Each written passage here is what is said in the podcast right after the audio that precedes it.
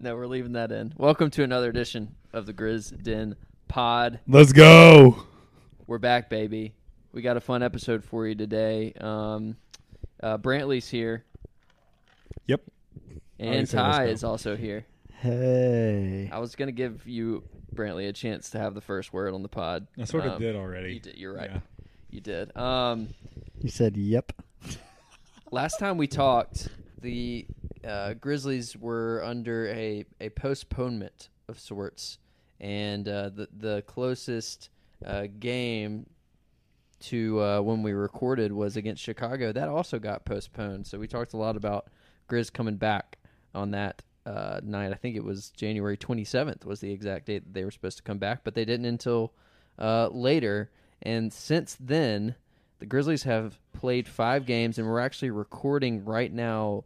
Uh, we started recording at halftime of the Raptors game, so by the end of the podcast, you might have some live reactions to what's going on in that game. It's pretty close right now at halftime. The team is starting to play well. Ja Morant has woken back up um, from his recent slumber.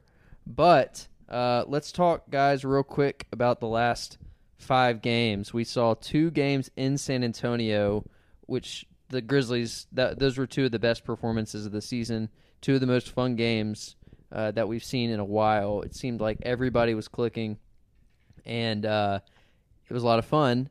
And now we have entered this stretch where the Grizzlies are starting to regress a little bit back to the mean. They were on a the longest win streak in franchise history in terms of time.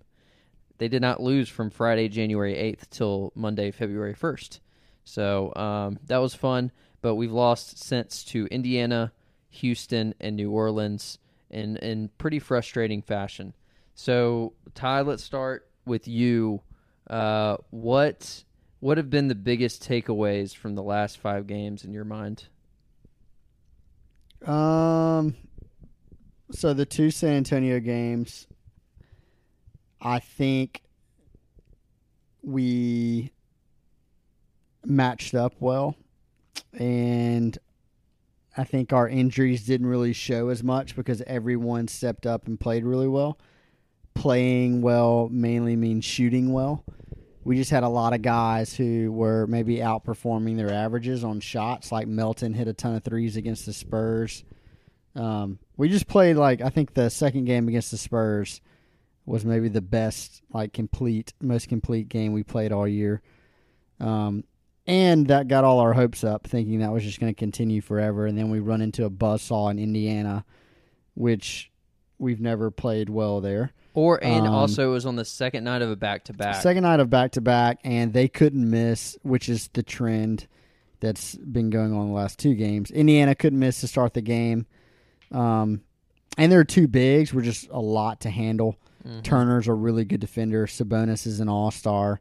We were without Jonas and Jaren, so we were playing with Gorgui and Tillman and Brandon as our front court, which is tough to match up when Brandon and Tillman are six eight and six seven respectively, and Gorgui is a guy who, when everyone's healthy, is playing twelve to fifteen minutes a night. Um, so it was just tough there, and then New Orleans was really tough because we were winning. We were up seven with seven to go, seven minutes to go. Um, we made some maybe questionable lineup changes, uh, changes in the rotation, and they got several offensive rebounds, hit several threes. Before you know it, we were down and couldn't come back. Um, I think the biggest story, obviously, though, is Josh has been struggling. Um, teams are definitely pinpointing him. Uh, he's honestly trying to like make the correct play, like he's trying to make the right play when he gets either doubled off the pick or whatnot. Um, but we just really don't have anyone else uh, to create. So I think a few things. Main thing is we are really just our limitations of our roster is showing um, big time. Uh, whether that's kind of top end talent is just not there right now. Because when they put other teams put their best five on the court and we put our best five on the court, we're just not good enough to be honest. So Yeah, it's and we really have to to rely heavily on um, higher than average play uh, from our rotation guys, which you can't always do that, which is why you the best teams have the stars that bring it every single night, and the rotation guys uh, are then able to be inconsistent. Uh, but we really need everybody to be hitting on all cylinders. Uh, yeah, I kind of agree. It's been it's been a weird stretch of games because Houston was is another team that is playing really well right now. And if you remember from the last podcast, I I threw out a, a list of a few teams that I felt like we were in the same category, and Houston was one of those teams as well as New Orleans. Those were two games back to back that I was really watching closely uh, to see if we could, you know, eke out a couple wins there. Houston just felt like a game from the start that we just didn't have it. Uh, they their bigs Christian Wood and Jae'Sean Tate again exposed the lack of JV down there, which he's finally back tonight, which is uh, fun to see him out there. And then New Orleans was incredibly frustrating because we were pretty much neck and neck the entire way, and the last three or four minutes were just a complete disaster. Uh, some rotational questions going on, some Dillon Brooks uh, fun shots being taken by the end, but um, A fan favorite here at the pod. yeah, fan favorite for sure. And Brantley, before before we move into maybe some some news and then some talk, some more talk about that fan favorite, what did you did you have any takeaways from you know the last even three weeks of the season with our win streak going into sort of our recent dip? Anything that you noticed of that you As disappointing as the New Orleans loss was, I still just came away just feeling like New Orleans had so much more talent than we did, and it just was still surprising to me that we were still where we were since we're missing so much of our talent. And I don't know. I think some of it I just came away feeling like I mean it's really frustrating that we haven't beaten New Orleans and they may just be a matchup problem for us, which is a long-term consideration that I've been wondering how to talk about potentially. But our players fit so much better together it seems than what New Orleans has. And I think we've been talking about a lot about how you build toward for the long term. And I wouldn't necessarily I don't we've talked about like certain players that should be a fit long term or not. At least some of the makeup of our players are a better fit long term. We don't have like major contract commitments where you're really wondering if they can even fit alongside of each other. And that's where New Orleans finds themselves. And I would not want to be a fan of that type of franchise. Yeah, it's interesting. And, you know, obviously, Brandon Ingram is an all star right now, playing like an all star. Zion is such an interesting conversation because of the hype coming in, uh, the the struggles that he's had, but at the same time, if you look at the box score, the production is is still insane. Uh, but defensively too, a lot of questions there. And then Stan Van Gundy is such an interesting variable in that whole situation as well. Whether sort of a veteran coach was right for that roster, and and then some of the veterans that they're going to be turning over in the next couple years. That's it is it's it's a fascinating team. I agree with you. I, w- I was hoping to have you know put up more of a fight, but at the same time, our two of our rotation guys are still out. And before I get to that news, Ty, what you got? I was gonna yeah jump back on that Pelicans thing again. So if you look at their roster, if you compare rosters, we are at a much more rebuild phase than they are. They kind of jump started it with Anthony Davis trade, which makes sense, right? I mean, they got a lot for him. Um, but Eric Bledsoe is 31 years old, very established, not going to get any better. Steven Adams is the same. Lonzo's in a contract year, and they didn't rene- renegotiate his contract. He may be gone. JJ Redick is definitely on his last leg. So I keep I, I kept thinking the other night like Nickeil Alexander Walker, who they drafted in the lottery the same year that John Zion went, didn't play a minute the other night. Jaxson Hayes also went in the lottery, didn't play a minute the other night. So it's just these guys that like who we as the Grizzlies would be forced to play because we don't have anyone else, right? Um, and yeah, so Brandon Ingram, don't give me the guy's a super. He's awesome. He's a stud. He's also like in his fifth year in the league. So think of like John, his fifth year in the league. Think of Jaren in his fifth year in the league. Like that's the trajectory they're on. They're so much more advanced, and their timeline is so much more sped up than ours. Even though they do have a ton of first round picks, the roster that is currently constructed is just should be like they should be way better than us, especially when we're out three of our top seven to eight guys. And speaking of that, the Grizzlies announced finally at the beginning of this month on the first that uh, Jaren and Justise, it's a very real possibility that we'll be seeing them before the month ends. And you know, as fans, it's an, it's a it's a bittersweet announcement because we've been waiting and waiting and waiting um, without any sort of communication or, or press release from the front office, and and finally they come out and say something, but nothing has been set in stone. We've been hearing of videos of Jaren before the game, working out with his brace off. Not still not a lot on Justise.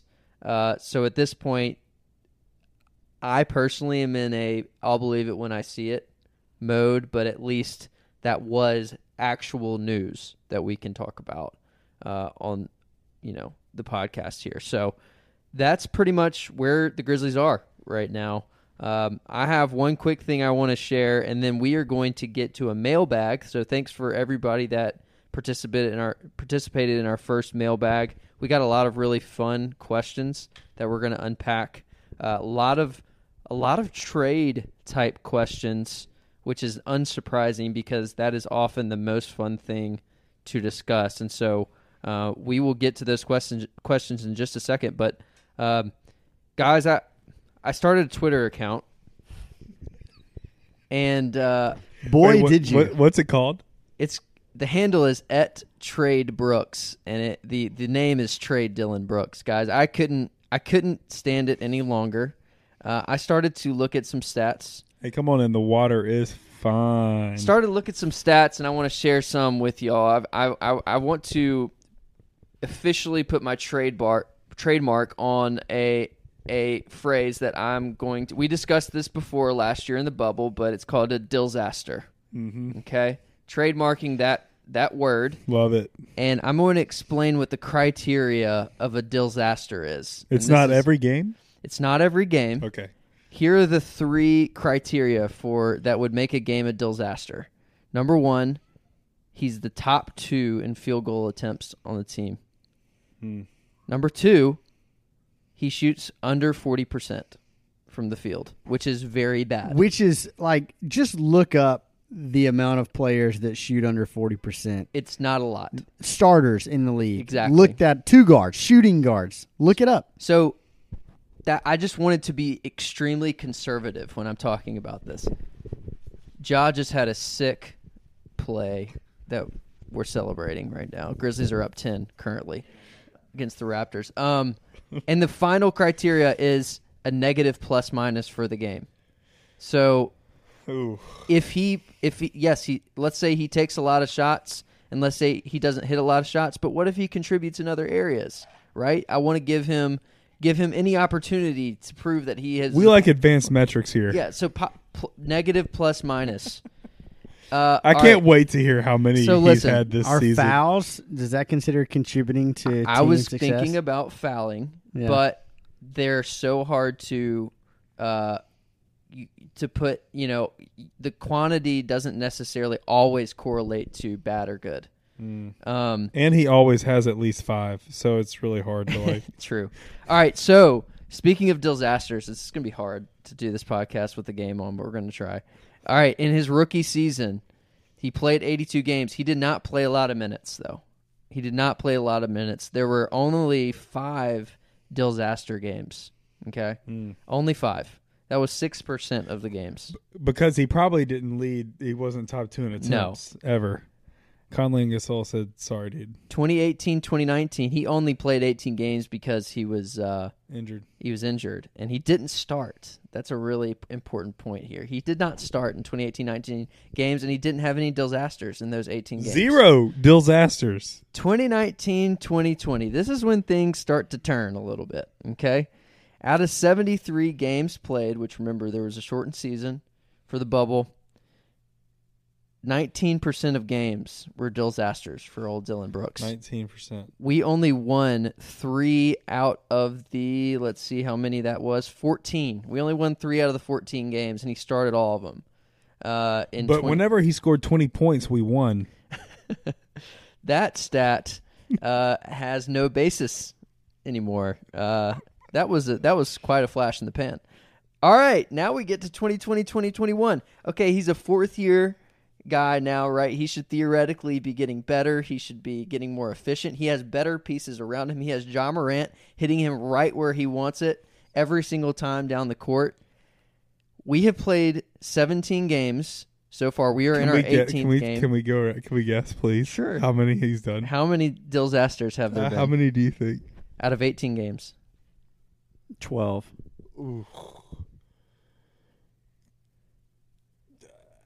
I'm gonna. s- I'm sorry. I'm gonna say eleven. They're eight. Ah. So y'all made it. Y'all y'all made this less cool than it was. But here's the deal: forty-four percent of our games played so far this season, he is leading the team, or he's second in field goals a- attempts. He's shooting under forty percent, and he has a negative plus minus. Oh, this makes me feel worse. Okay, listen, I I understand. I understand those people that are trying to defend Dillon. I I I do because it's what you have. It's almost like this this Stockholm syndrome that we're under right now because this is all we have. Therefore, we and the rest of the team is so likable. We don't want Dillon to be the fly in the ointment, but he is. That's the truth. We have to think about that. We cannot. We have become blind to his poor shooting because we're so used to it at this point. The numbers prove it right here. We have become so used to him having, you know, four shots a game that don't make sense, but we cannot accept that if we want to be a championship contender. You just can't. Like that's not a recipe for success when you assume that your guy is just going to be uh, shooting under 40% half the time in half the games. That's ridiculous. So anyway, I'm going to be keeping up with this stat. Please follow at Trade Brooks to join. Um, I I very I, I try to share something every day uh, on that account. Whether it's if you follow NBA Math, that's a great Twitter account that shows some analytics for each team, and uh, they show quadrants, and the top right quadrant is the best. Dillon Brooks is in the far bottom left, like farther than The, anybody. the worst quadrant. He it's is- negative, negative. he is by himself. Just if you don't believe me, go to at Trade Brooks. There are very few players in the NBA that are even close to where Dillon's at on the NBA math. It is especially starter level. I mean, guys, it's time. Um, I'm so glad to have been ahead of the trend on this. I've been on the. Dillon Brooks trade bandwagon. I don't know how long. if you've listened to this podcast, nobody's going to say that we weren't speaking the truth from day one. Okay, some of us I'm we're still- trying to go I- back and forth, including myself. And But- me. I'm I mean- absolutely. I am shocked that it has not been more bold. Like that people haven't been more bold about speaking. Exactly, and I don't know why it It's isn't the biggest story besides Ja Morant being a superstar. Like that's number one always, but that can't. That has to be in the top three. Uh, in the in the first three sentences I don't of talking about the it. Grizzlies to It- me. I'm. I've got. I've got Grizz goggles on hardcore, and I'm get rid of this, bro. Yep. All right, it's time to enter the mailbag. That was fantastic, by the way, Will. I'm a big fan of the of the disaster. Yes, it's. I'm going to be keeping. I have a thread already started. We should make a shirt. We really should. We I just if so only we're we had. a- Can we, do we have we have a partner? We We, need to come up with a logo for disaster. we do. Oh, Can Dillon be made to look like a pickle? I'm sure. a little bit, little fro on the top of the pickle. so something that just happened in the game. Uh, if y'all were watching, so two fast breaks, basically back to back possessions. Ja got the steal on one, immediately gave it up to Bane. Bane dribbled up the floor, threw a lob to Ja. Awesome highlight, threw it down. Almost the exact same thing happened. Ja picked up like a loose ball, gave it to Dillon, ran the floor expecting a lob. Dillon just floor, just eyes directly onto the floor, didn't look up at anything, threw up some terrible looking layup that bricked, and it went the other direction. I'm here to say I think Jenkins has got to bench his ass. I am so over it. I want him to come off the bench and play 18 minutes a night, regardless of how well he's doing, and just that be it. And just like look, I mean, he just hit a three, I don't care. but just look to like limit his role within our offense and within our system. And I think when Justise comes back, we may have someone that can actually like take that spot. Right now, we kind of it would be Grayson and Bane solely. Um, but yeah, I think we need to look into transitioning him to the bench sooner than later. Especially when he does stupid stuff like that. And this is why Yeah, it's just I tough. believe that it's not like it is at a point where we need to talk about trading him because I think the as I've said before, it's you can't put toothpaste back in the tube. Right, Like, but his it's already- contract's not bad enough to be like, oh my gosh, we got to get off this guy.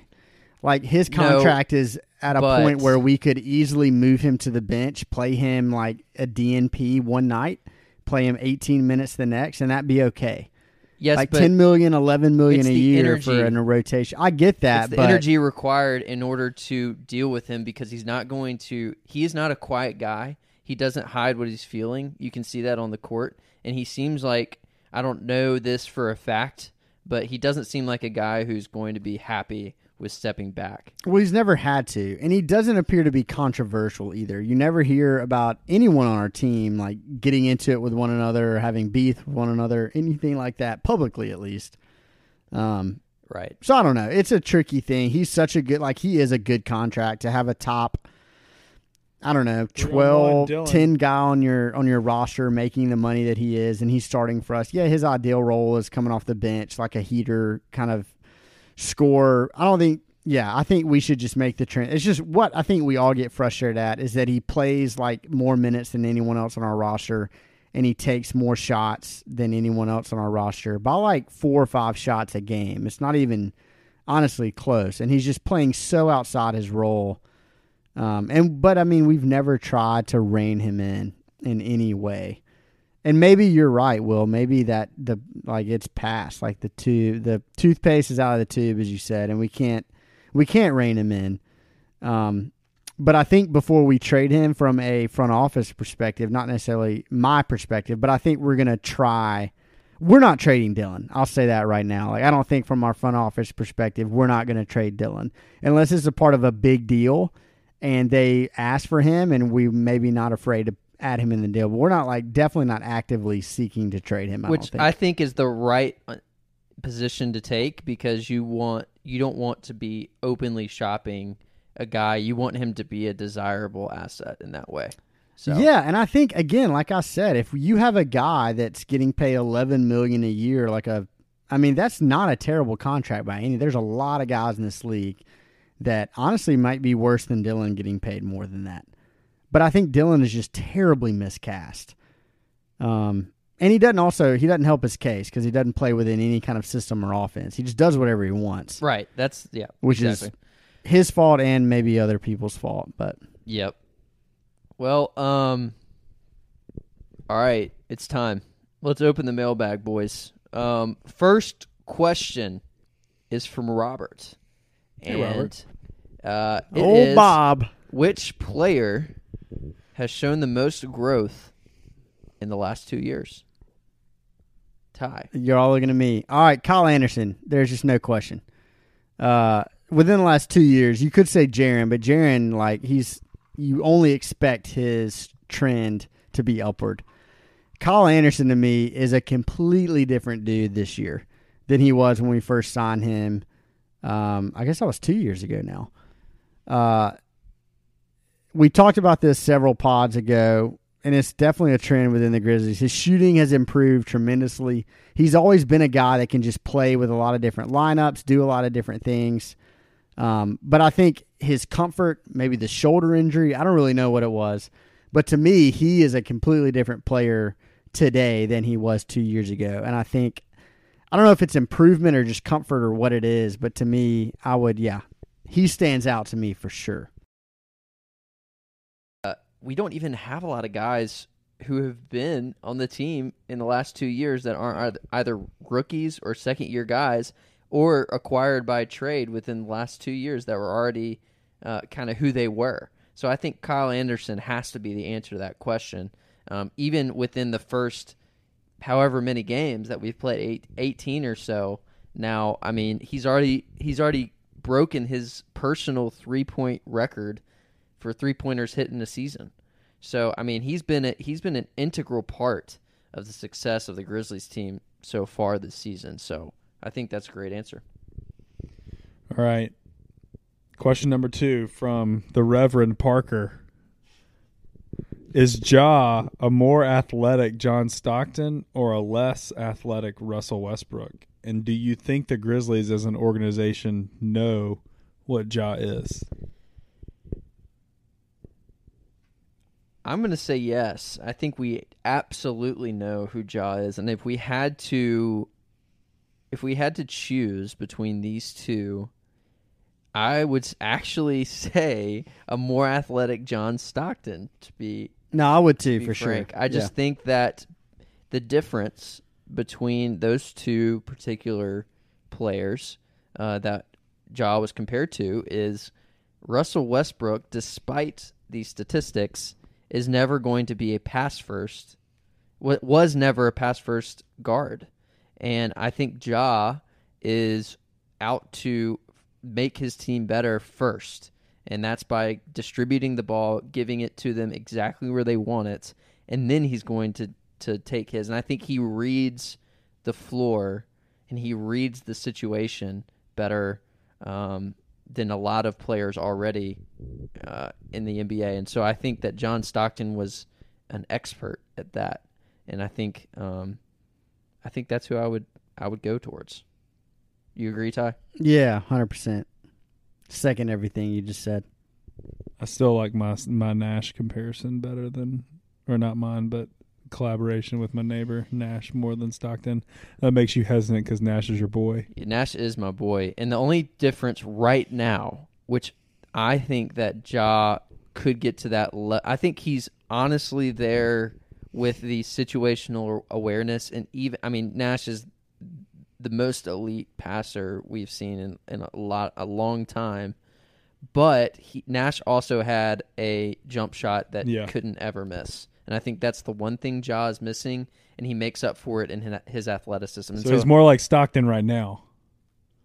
yeah, well, Stockton too. I think Stockton and Nash are a lot more uh, comparable uh, because of their they played below the rim, and Ja just absolutely does not. So I think Yeah. he adds an element to me that could actually put him over the top of both of those guys, and that's a big statement because you're talking about a two-time MVP in Steve Nash, and then John Stockton, who had more assists than anybody ever. so I mean, that's that's a good good question though. It's a fun one. All right, uh, number three. Um, this is from Wyatt. Considering everything, statistical profile, contract, trade asking price, scheme, and fit, who would you rather have in Memphis? Zach LaVine, who's been mentioned a few times on this podcast, or Victor Oladipo? Ty. To me, this like this is maybe the easiest question to answer of all time. It's LaVine, and it's not even remotely close. um, contract injury history. I know LaVine had the ACL, but that was that was several years ago. Um, and he has had two complete seasons where he has just offensively been a top. You could argue potentially top ten offensive player in the entire league the last few years. Um, Oladipo, especially with the stuff in Indiana, they were they were wanting to get off him, like desperately trying to trade him. Um, that's not a good look. Um, the Bulls have not shown that with LaVine yet. Um, I yeah, I just love LaVine's game. I get that there are questions about his defense. I get there's questions about his maybe playmaking within a team setting. Um, apparently, his assists are way up this year. His assist percentage is way up. His potential assists are way up this year. Um, he's turning into a truly great offensive player. Uh, Oladipo is really athletic, and I just don't think he has the same shot making ability um, or creativity as an offensive player. Defensively, Oladipo may be a little bit better, but I would I would much rather have LaVine. I think maybe pre-injury Oladipo has a better fit to sort of maybe make an argument for it. I think I think he was becoming known as a pretty powerful defender as well. I think just depending on the roles that he was in, not powerful, but he he he was he was gaining a pretty decent reputation. But LaVine, I think, is all. Did you say this? He's like three to four. He's three years younger than Oladipo. I think. Yeah, LaVine's twenty five or twenty. That just fits the grist. I, I care more about some of it as timetable, uh, than than some of the other considerations. At least, just me personally, the asking price is probably Yeah. fairly similar, And the contract. history. Dipo isn't expiring, so he's looking for a max deal this summer, and he's probably going to get it from someone. Um, gosh, I hope it's not us. LaVine is locked up for the next two seasons. Well, this season and next season at like 18, 19 a year, which 18 million a year for the best player on your roster in the current NBA and contract situations right now within the NBA is a steal. Um, the Bulls are paying Otto Porter, for instance, like twenty nine million a year this year to basically come off the bench. LaVine's contract is amazing. Um, there, I, I, we may talk about trades a little bit later, and I, I, like I have mentioned a few times, I would love LaVine. If you're the Bulls, there's no way you give up LaVine. Like, there's already been stories out where Houston's not afraid to ship Oladipo out again after they just acquired him um, because again of his contract, he's going to be asking for so much money. Um, and LaVine is still a young guy on a very fair deal, and I think LaVine's only going to get better and better and better. To be honest, Who was a better draft Whoa, pick? whoa, whoa, whoa, whoa, whoa, whoa. Can I not go into that yet? I haven't answered the the question. well, it's LaVine. Next question. I'm just kidding. Okay, I just wanted to give one point. Wow. The Classic host. ah. the the only difference here uh, that is worth the conversation because you look at the age. LaVine wins in that category. How old is Oladipo? Do you have it in front of Yeah, I you? got it. Hold on a second. Oladipo's contract I want to say he's 26. versus LaVine's, as Ty just went over. That's a point in LaVine's favor. Uh, current health. Um, they both have injuries in their past. However, Oladipo's is more recent and it has seems to have more of effect on his game. Point LaVine. Um, Oladipo is 28. and the other point that I think LaVine's 25. is important to make as well is the um, the situations. I think that Oladipo's been on a team that has actually been to the playoffs and and won uh, a series or two. and they got rid of him for a guy who can't play this year. Well, I think more of that was they things changed around him, which he couldn't control. But they didn't want to pay him, and they knew they were going to have No, to. agree, so they agreed. just got off him. No, I just wanted to make the point though that sometimes when you bring a guy in um, who has been the number one guy on a losing team, uh, it takes time for that to um, takes time for that to, to wear off. And so that would be my only hesitation with LaVine. Obviously, he's an elite scorer, and I think ultimately, spoiler, I think it's LaVine as well. But the other thing too, I think is important to mention with the LaVine defense, you Justise coming back could actually alter the answer to that question a little bit, or it, I don't think it could alter the ultimate answer, but Justise coming back and being the defensive stalwart that we think he can be if he's healthy only makes the LaVine choice that much easier yeah, to me. yeah, exactly. But if Justise isn't who he is, you want another guy who can guard the other team's best player. Oladipo, when he is healthy, has shown that he can do that, and he can be an elite offensive force. And so I think, I don't think I, I just wanted to at least play, you know, slight devil's advocate there. But overall, I think the answer is LaVine. So, sorry, Brantley. Go ahead. Jay's question from Chickasaw Gardens is really curious here. Shout out Ja. Yeah, thanks. Jai. Jai from Chickasaw. Um, who was a better draft pick, Bane or BC? This is an excellent question. Good job, Jay. Oh man. So similar situations. I'm gonna say Bane. Um, the reason is we entered that draft owing our first round pick to Boston. And this has been the long storied convey, convey, convey pick. Oh my gosh, we have to convey a really good pick. We actually conveyed it, and they picked Aaron Nesmith from Vandy, who's basically yet to play. And we traded two seconds, future seconds, to move up to 30th and pick Bane, who's leading the entire league in three point percentage.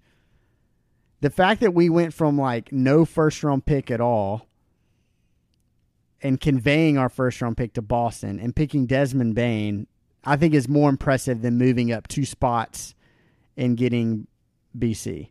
And I think Bane fills a way more vital, important role in our within our team that's really hard to find. Um, and I think his role may be more important than Brandon's down the road and currently, honestly. Wow. Brantley, do you want to take this, or do you want me to go ahead? Up to you. I would like for you to go ahead first.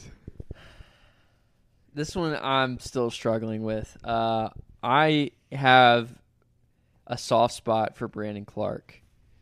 Um, I think that what he does has already become undervalued. I think you can say did what he did last year. I this think- year is a, like he is struggling I think mightily. I think that his the beginning of the season was tough for him. Obviously, he wasn't the same guy. He has some shooting mechanics he's still working out.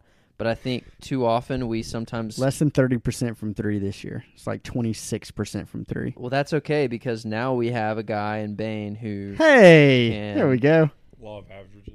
But I also think that BC was sort of was in this founding group of Grizz Next Gen. And I think that without BC in the mix, it's it's hard to uh, I, I think without him in our in our, the, as a bullet in our holster, we I, I don't know. I just think he flies under the radar already and I think that his efficiency is going to come back around. I don't think he has to be this incredible spot up shooter. I don't think that that's what he does well. He's just the perfect power forward to me for the modern game because he knows what he's supposed to do. He gives it up really quick. He makes the right plays. He's a lob threat. And I think he's he's just fit right into this second unit and he's going to be Mr. Reliable there. Bane is exciting because he fills a need that we've had for so so long, and so it's it's so nice. It's so nice to have. Like it's just I love having both of these guys and having the the similar uh, I guess situations that they were acquired from, where this Grizzlies front office moved up to to grab them from the late first round. Um, I think if you're looking purely at the numbers, like Bane coming from the 30th, 30th spot versus Brandon Clarke, I think Bane was a better find at that at that point because a lot of draft experts agreed that Brandon Clarke should not have dropped, and he was he. It was a lot easier to me to make that move than it was to pick the right guy in Bane, who's already shown he's going to be a very very important rotation player for the Grizzlies. So Yeah, your think- soft spot's making you weak, dude. It's all Bane because he's a guy that I know for a fact in a playoff series he's going to make my eight man rotation. I'm not convinced BC does. I disagree. I think we disagree there. I think. Mm-hmm. BC is We do. absolutely in it, which is okay. Like Yeah. I think we'll hopefully get to see that. We'll get to see it play out. I just think fun. Brandon's like In this in this modern day era, I don't you don't you don't see a ton of pl- power forwards getting that much PT in an eight in an eight to nine man rotation in a playoff series. but he's the perfect modern for. That's what I think. The the guys who you don't see Last are year the, he was. the old fashioned sort of bruisers who can't hang with the smaller lineups, but BC can guard all five positions. I disagree. He cannot guard the five. There's no chance. He's six seven. Yeah, he's athletic, but like Well, he, he couldn't guard the five. Yeah, but he wouldn't onto them. survive doing it. Like if you're in a playoff he's series and he gets up. switched on Jokic, ball game. If he gets switched on AD, Yeah, but Jokic ball is cooking game. Rudy Gobert. Like, who, I'm just saying, like he can't switch one through five. Like he just can't. Like Bane can't either, though. But i I'll think be- BC has limitations for sure. I think he's very efficient and he's smart and he doesn't play within. He plays within himself constantly, which is huge. A lot of people like can't do that and don't do that. But like if you look at what our offense, like these this losing streak as well, like what are we starving for? We're not starving for like a guy who I don't know, I guess does the little things. Like we have to have guys who can shoot. We have zero guys that can shoot. Bane is a guy who we traded from 40th to 30th. We moved up 10 spots and got a guy who, yeah, is leading the league in three point percentage as a 22 year old rookie. To me, that is like finding shooting is way harder than finding a guy who does like a lot of little things well. Like we just picked up a guy in Tillman who does a lot of little things well. Like the difference between Tillman and BC to me is like not tremendous at this point. Love that. Yeah, I think the other aspect of this too is what it's harder to take away. Like I think it's easier to take away Bane's game if you're a defender. I don't think people are keying in on, on him yet because of his because of his just like But he we have been in the Ja. league for about 18 games. Like everyone's keying in on Ja. That's what this whole losing streak has been about. Like, man, Ja has no one to give it up to. He's getting trapped. He's getting swarmed in the paint. When he kicks it out, no one else can do anything. yeah, no, I, I agree with all of these. Bane And I- is like I'm- a beautiful I love that we're having the argument because it's just so fun to have actually both of these guys. Like I love them both. They're both Yo, very this is really intense. too. This is really intense. I've got my next question. Does Ty regret Chandler Parsons' talk from a couple of years ago? Definitely not. Oh my gosh, give me a break. So the last season, Don't you dare try to justify your Chandler, Chandler Parsons. kind of played for us, kind of before when we had Mark Made and, some really good and points Mike lately. Don't and all that it. good stuff. I predicted before the season that he would average, I think it was like 15, 5, and 5, which is not like just crazy stat line. Will you move this um, on to the next question, please? I don't want to talk about. He Chandler played like four games, got hurt, and then it was over, and that was it. and he went to Cancun, and that was over. But no, I don't regret it. I was hopeful, just like I'm, just like Will's hopeful about Brandon Clarke playing in a seven man rotation on a playoff Eight man team. rotation. it's the same thing. All right, this is another one from Robert. What or who is the most out- valuable asset the Grizzlies have besides Ja and Jaren? Can we c- just for a second define what we think asset means for It this? means a draft pick or a player. Basically, things that you can uh, put in a trade, things that you own. I think currently our most valuable assets are either JV or Tyus. Outside of those two, Really? Okay. because I think that I think that Tyus, as a legitimate, amazing backup point guard, borderline could start and fill in, has some legitimate Okay. value. I see. I think I don't. I'm not saying I want to get rid of either of these guys. Right. I'm just saying that his production is legit. You know what you're getting every time, and a contender could plug him in tomorrow and use him potentially. I think. I think that's this is a good um, clarification because I think there's an asset to our team, as in like who we have right now, and there's also trade value. Because I think that, for instance, a Brandon also- Clark would get more in a trade than a Tyus would. Sure. But I see what you're saying, as in no, like what we have on the team right now. This as and far as an and asset Tyus was also not having him in the bubble last year. You could see how. Like how detrimental that was to our team as well. Why would you say Brandon is more of an asset? because he could get more in a trade. Why though? Like why do you why do you think that way? Uh, age. They're both twenty four. twenty one. four. Yeah, but Tyus is a role like uh, he's a backup point guard. He's not going to start for you. Brandon's not either. What does I still think that they would get the if you put them both on the open market. Like for I instance, we all this. talked about how the BC it's coming back. We just What- got done I- arguing is that- about it. But I love is- Brandon. I just think we need to like because of- reasonable because see of his who contract he is. too. It's because like Tyus Tyus is a mid level guy. Like Brandon Clarke is making a million dollars a year. Like he's a much It's better like asset three right four now. or something like that. Yeah, well, yeah, you could just also right now. I mean, true. I'm not Yeah. saying like if BC gets overpaid by us, then all of a sudden like that ch- answer changes. But like, I think there's also a number for BC that we can't go above. And Yeah, Yeah. yeah. I just think for right now, like he would get more just by virtue of his contract. That's fair. No, I that's an it's an interesting question. Uh, the asset because we don't really have any draft capital right now that I would say because the two picks that we have from other teams are from Golden State and from Utah. Those aren't going to be The Golden State picks. is far enough out though that True. it could potentially be good. That's a good Steph will be like 35 when that pick conveys. Clay will be like 34. Draymond might be like who knows. He's looking rougher and rougher every year. Um, and they may try to go all in on their window right now and trade some. They may trade Wiseman for Hey, I don't know. let's, You let's just don't save know. that for a future so- mailbag question to come up soon. Yeah, that's but good. it could be that was the first thought I had was the Golden State pick, um, just because it's far enough out that that could potentially be valuable. But at the same time, Golden State is a really well ran franchise, and also they are not afraid to spend all the money.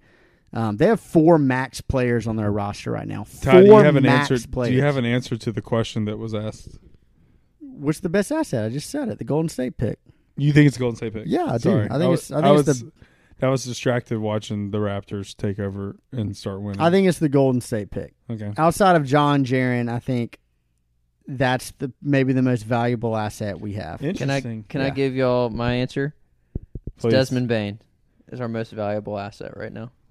Love, love, love The Desmond Bane. I'll take that. hypocrisy coming from this podcast. not right now. hypocrisy. I'm just kidding. Two different questions, two different answers. I think that Desmond Bane's contract, he's under team control on a incredibly good deal since he was the 30th pick, and he has a skill that is the most coveted in the league right now. But franchises view like what, like they view potential, and there's nothing quite like potential like a Oh, first round yeah, draft pick. That's, I mean, so I think if you were like saying, regardless of matching salaries, if there was a deal out there and a team, if the Grizzlies are right, you can either have Bane or the Golden State pick. I think other front offices would say, give me the Golden State pick rather than Bane.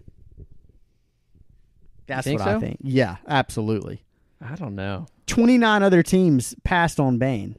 Yeah, but they are regretting it. Are they? I think. I think front offices think that every decision they make is the perfect, correct decision. I think that's where they're in there. That's why they're in the position that they're in. I think if you say, "Hey, we'll give you a first round pick in 2024," versus a guy that at that time will be 27, um, which one would you rather have? They would definitely take the pick. I think. Interesting. I think that's that's a that's an interesting uh, answer. I like it. I mean, I think you could very well be right if we look up, you know, in five years and see where that pick lands. Could be very well right. I just think people always want the thing that they're not sure about, whether that's hopeful or not, versus the thing they think they already know. Like that's the knock on Bane is that he is what he is forever. Yeah. Like the upside is very, very limited to his game. And a lot of other front offices see a first round pick, potentially lottery first round pick, way down the road, and they're thinking like, "Ooh, what could this become?" And I think their eyes would light up way more about the potential on that pick than they would Bane. Since we're talking about assets so much, we got one question that sort of had a homework assignment to it a little bit, which was what's the best trade machine that you can come up with? Yep, for sure. Let's. It's time. It's ti it's time to move into our our annual trade machine sort of discussion where if you remember last year this podcast was the first to predict that we would make a trade with Miami. I mean not really, but sort of. Yeah. Okay. So we have all done this homework. We've all come up with um, our best trade machine uh, trades, and it's how do we want to do? Can we this? talk about a few that are just like out there that we're not going to talk about? Oh yeah, sure. Go ahead. Let's cover off like there's one that's to, to Ty's point. I didn't even know this was floating around, so it's floating around that the Hornets want to upgrade their center position and JV for Cody Zell- Zeller and some other asset makes a lot of sense there. The the salaries match up. So like for instance, I put in JV uh, and our second round pick via Portland in 21 for Cody Zeller and Miles Bridges, and that passes, and we get a trade exception out of it. So like that could be like a potentially good deal for the Hornets who are trying to potentially make the playoffs, upgrade their center position. Zeller is on an expiring, so we get off that salary and we get a young asset in Miles Bridges to try. Now they may not want to give up that much for it, so maybe it's just another pick or Second round, something else like Two that. seconds and Zeller for To get- Jonas and yeah. call it a day. So, and then I don't even know if there's many others that are out there, but I know that's one. I just didn't want to spend a lot of time on it. Sure, love it. Okay, can that we? That may happen, by the way. Like, I don't think so. I don't don't know so? if we would take Cody. yeah, Zeller. maybe Jonas is too valuable I think for our he is. franchise, but Okay, I I, I want to kick this off because we talked about our trade Dillon to start. is And this so a likely one or a crazy? I'm one? putting this in my likely because of what happened to this asset later uh, or last week. So the Atlanta Hawks had a guard who got injured, Hunter. DeAndre Hunter, and this front office is is on its last leg. They're making a push for the playoffs. They've got to get there, or they're gone. So that's a desperate front office, and I think we actually have a front office that can take advantage. DeAndre Hunter for Dillon Brooks, and we also give them our 2021 second from Phoenix. Who says no? Salaries match. We get a young asset in Hunter who's injured, doesn't help us right now. Is an asset for the future. Three and D player. We get off of Dillon. He helps them score this year. Plays free basketball. We would all love to hate him on the Hawks. I think that. Do you think the Hawks are more likely to trade DeAndre Hunter or Cam Reddish I think.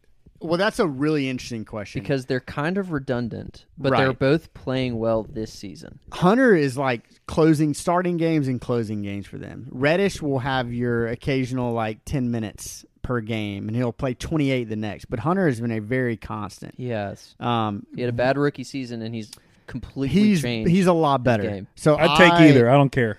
I think that I don't think they're going to give up either one. To be honest with you, um, but Hunter is older. Reddish is younger. Reddish again the the potential. If both of them peak, Reddish is better. hmm Um, but at the same time, I don't. Yeah, I don't think they're going to give up either. I think we would have to give up more than that. So I think Atlanta says no in that scenario. But if from a Grizz standpoint, I would be all over that trade. It's it's more. I would put it in the likely bucket as well. Like I don't think it's a crazy trade. Like I think it's good. You think Atlanta would do that? You think they would It's give more up a likely twenty Because of the front office, the- the- the front on the office- or second spectrum, year on the spectrum of likely versus crazy, I think it's pretty pretty like on. It's it's very close. I think they on the would ask for likely like a first round pick to get back DeAndre Hunter, Pot- who was like a fourth overall, I believe, pick. He in played that his value. Like they're not going to just good spot. oh he's injured for three weeks. Let's trade him for Dillon Brooks. Like that's not going to happen. yeah, I I agree that it's probably not going to happen.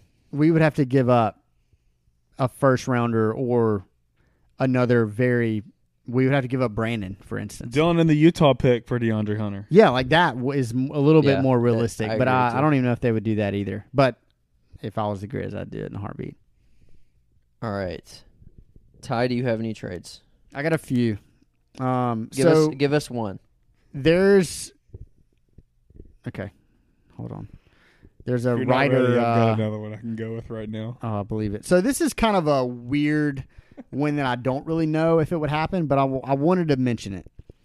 Um, so it's a trade with Philly. Um, so Philly is kind of looking like they're going all in on this window and the team that they have, and Bede's playing at a, a very high level. They didn't trade Ben Simmons. They look like they're kind of locked into their their roster that they play. One guy that's kind of fallen out of the lineup is Matisse Thybulle. Mm-hmm. He hadn't really played a ton. Um, so the trade I had was Dillon to Philly for Mike Scott, who's a five million expiring. Uh, the Poirier guy, who we thought we were going to get from Boston, who's a two and a half million again expiring, and then we get Thybulle back in the in the trade. So it's basically Dillon for Thybulle, but we add in some expiring contracts to make the money work. I could actually see this happening too. I could see Dillon playing a bench role for them, a bench scorer slash shooter. If you look at his like standstill spot up shooting stats, they're actually pretty good. He just doesn't do it that often. And Rivers is a good. I mean, he's not yeah, going to take. I any could see BS. Doc doing that, but also Dillon doesn't have to play. He can kind of spot minutes you. Like they have Danny Green, they have Seth Curry, they have other guys to play that role. Dillon becomes a luxury rather than a necessity. And I think if we could get a young defensive stud and Thybulle, I think we would do that trade. Um, so that, that was a trade, trade that I threw out, I, I do love love that it. trade. and I think it decently is realistic. Can we So make sure that the Trade Dillon Brooks account officially posts all of our Trade Dillon Brooks scenarios? Absolutely. Okay, great. that passes with screenshots. Okay, great. For Who sure. says no to that in y'all's mind? Does Philly like automatically shut the door? Like, what are y'all's thoughts? I did. I don't know if Philly really needs Dillon. Do they need That's true. The, the rotation that they have, no, they don't. But he, but he's not eleven million per year. right? But That's could true. they see the Dillon as like the ninth man in a playoff series, like a guy to just come and see if you can get some buckets? No, I mean, have they been watching this season or last season? That's true. I don't know what Morey's analytics, how kind they would be to But, old DB. so my Morey was another thought because they took Ben McLemore, who played for us for half a That's year good and looked horrendous. That's a good point. and Morey picked him up and said, "You will stand still and you will shoot a three and do nothing else." Ben McLemore was shooting like forty five percent from three on just standstill jumpers, and that's all he did. He either shot or immediately passed the ball. Yep, that's a good trade Ty. All right, I only have I only have one that I'm excited Okay. about. Okay. Okay. Maybe so this is go- my other Dillon yeah, Brooks you go. trade. You go first.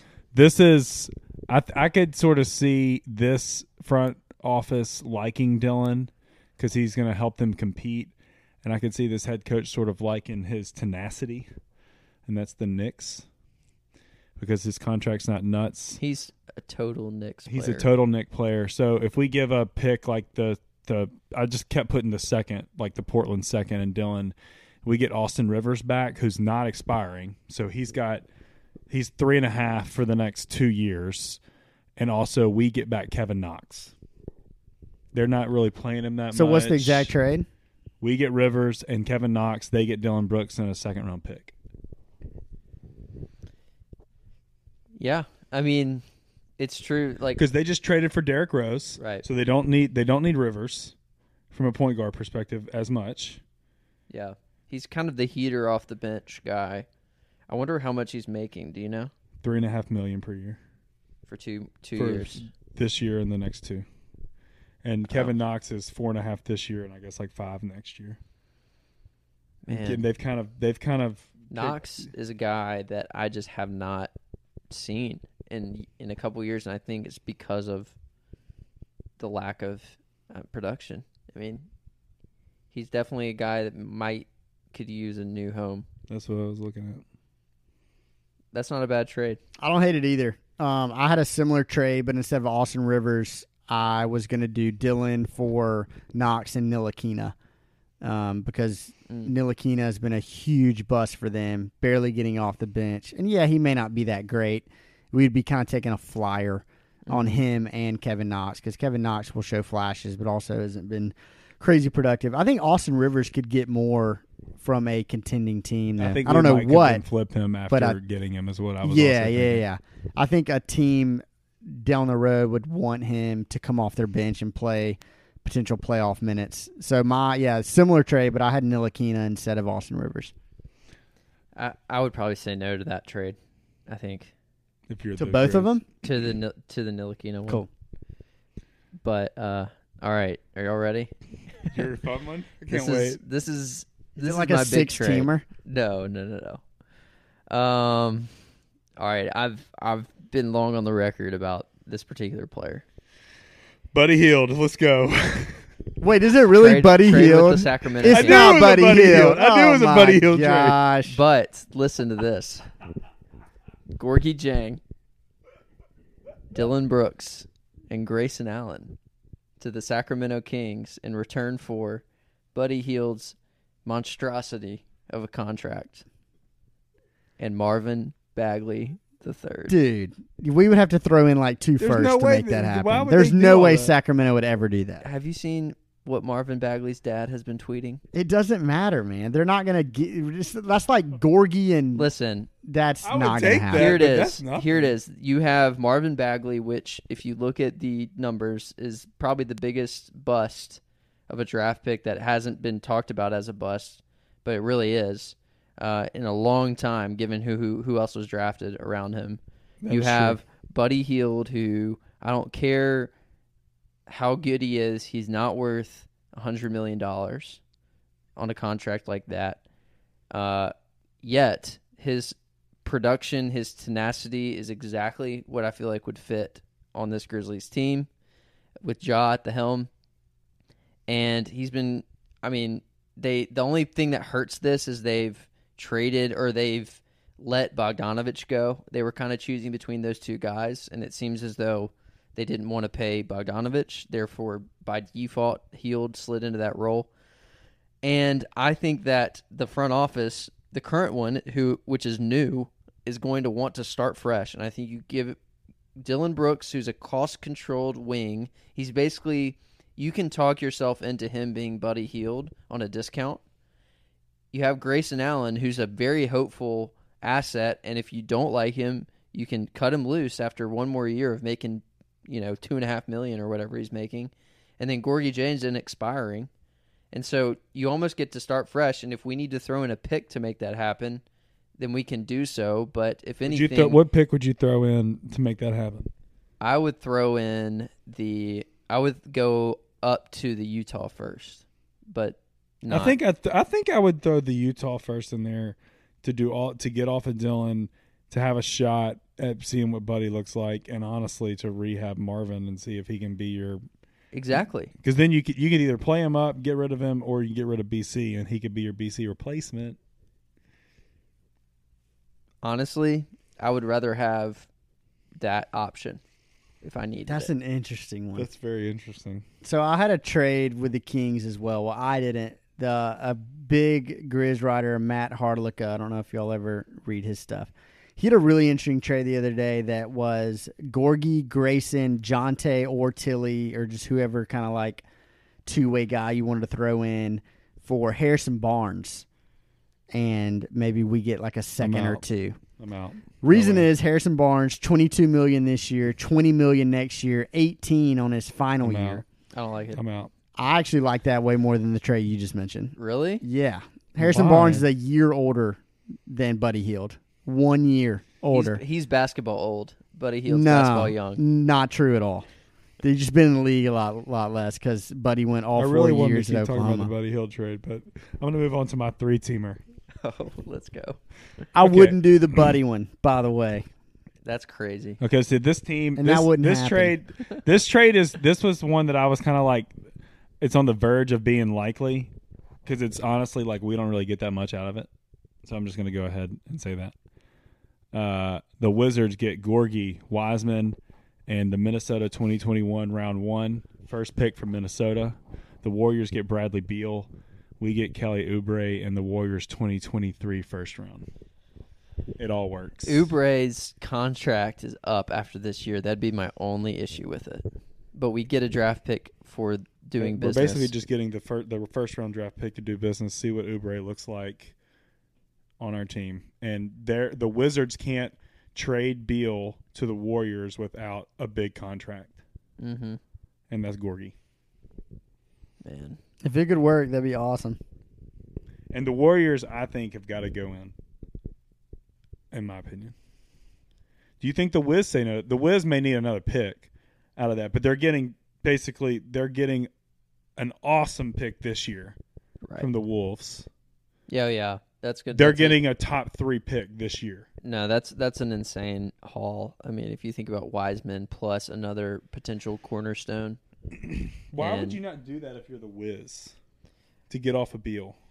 I think it's You're locked into Westbrook. You're stuck there.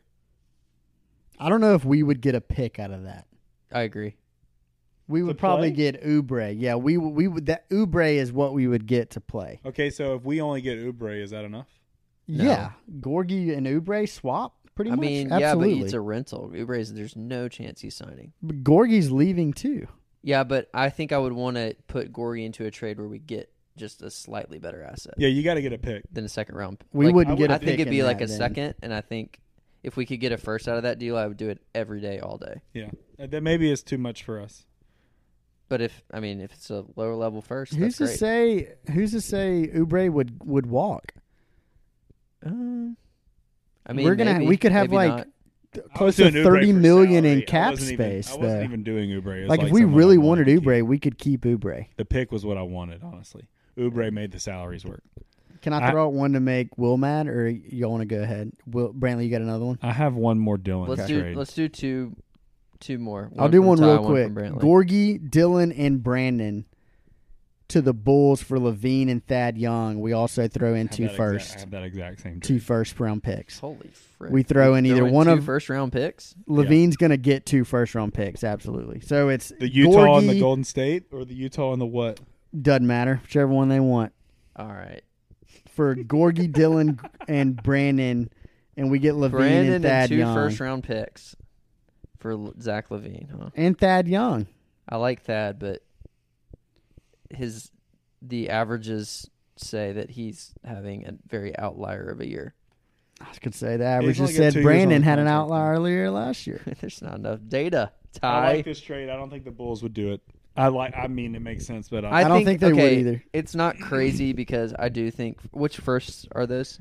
I just put in there the Utah first and the Golden State first, but the Golden State first may be too much. But to your point, so we you still could- control all of our own firsts in the future, and I think the Utah one makes complete sense. Um, I might hold on to the Golden State one and then throw one of ours in That's fair. instead. I was just saying two future firsts, Protected. and Gorg they get an expiring. Gorg they get off Thad Young because he's got another year on his contract. Yeah, Thad's not a bad backup center by any means. Definitely not. Um, no, that's we a- get that's off not Dillon trade, the more I and think about it. Brandon, and we get LaVine, who could potentially be our small forward moving forward That's good. to play with Justise. last like it. one. Let's hear it. The Grizz give up Dillon Brooks, Grayson Allen, and Brandon Clarke. We get back in return Michael Porter Jr., Gary Harris, and maybe a pick. I was playing around with the Nuggets. Wait, uh, how many picks do we have roster to as put well? in? But We don't put it. I was just not putting in any. I was doing mainly just for Dude. MPJ is like getting at least like two or three first round picks from us. You think? Yes, absolutely. Because BC's not worth a pick to them to help make them. Oh this year. gosh, no. Michael Porter Jr. in five years, again, potential could be a just scoring machine. But he's terrible at defense. Doesn't really fit their style of play. Still, I'm just saying, like on the open market, there's a lot of teams. If Michael Porter Jr.'s name got hit the market, there'd be a lot of people throwing out a lot more than we could Okay, so for what that. picks? I think I was just making salary. it would be at least two first rounders, maybe even three. I would say the only issue with the trade is that the Nuggets are in more of a win now mode. And I think that those three assets that we would be giving up are more so if you're in the, the middle tier. Where And Gary Harris is their build. starting two guard, and Michael Porter Jr. is closing games for. Those are two guys closing games for them, arguably. Yeah, it was a stupid trade. It Like, just was they're gonna that take- they It's would not need a lot. I think that the Like that's the, Nuggets, the Beal Gary Harris- baseline. That's Gary the Harris Beal is a perfect baseline. uh, type of player where it's bad money. You know, It's Oh, bad it's a absolutely. good. It's a good contract. He's a salary match guy. Yeah, exactly. Hmm. Man, good trades all around. I was very impressed. Me too. Yeah, Brantley, well done, Manly. I can't wait to see Dillon Brooks in a Hawks jersey. It's gonna make me so happy. All right, so this is a good question off of this, and we'll end. We'll end with uh, we'll end with this one and maybe one more. Um, this is from JC. Is trading Dillon Brooks a real possibility? We just outlined them for you. Do we think that it is a real possibility? Let's say this year. No, I don't think so. It's hard to say because it's obviously dependent on the trade. I mean, if we were pushing it, I think we could make it happen. But I do not think we are pushing it in any way, shape, or form. I think we view Dillon as an asset that we will keep moving forward, and he's just not playing in the correct role right now because we don't have the player to take his spot. That's what I think. I tend to agree. I think it's a next year thing if it happens. Mm, That makes my heart hurt. Um, unfortunately. All right, and last one. Um, what is your all-time favorite Grizz game to see in person? We'll end here. 2011 Game Six against the Spurs when we clinched I- first round series. I was there too. It I was there, and I'll never forget greatest it. game. I was there. Um, I'm just gonna zag. I can't remember the year, but the year when we finished the clips off in Oh. the grindhouse, and Chris Paul got ejected, and so did Z-Bo, and everybody was yelling, "Whoop that clip!" It was, aw- it was awesome. That's incredible, man. Two inc- two awesome memories. Let's hope we have some more of those in our near future. Um, for Ty and Brantley, I'm Will. It's been another edition of the Grizz Den Pod. We'll have to do another mailbag here in the coming months uh, once we we have a more realistic sense of number one the trade deadline, which is coming up at the end of March, but also where the Grizzlies are going to fall uh, in the playoffs potentially. Uh, but until then, we'll talk to you guys next time.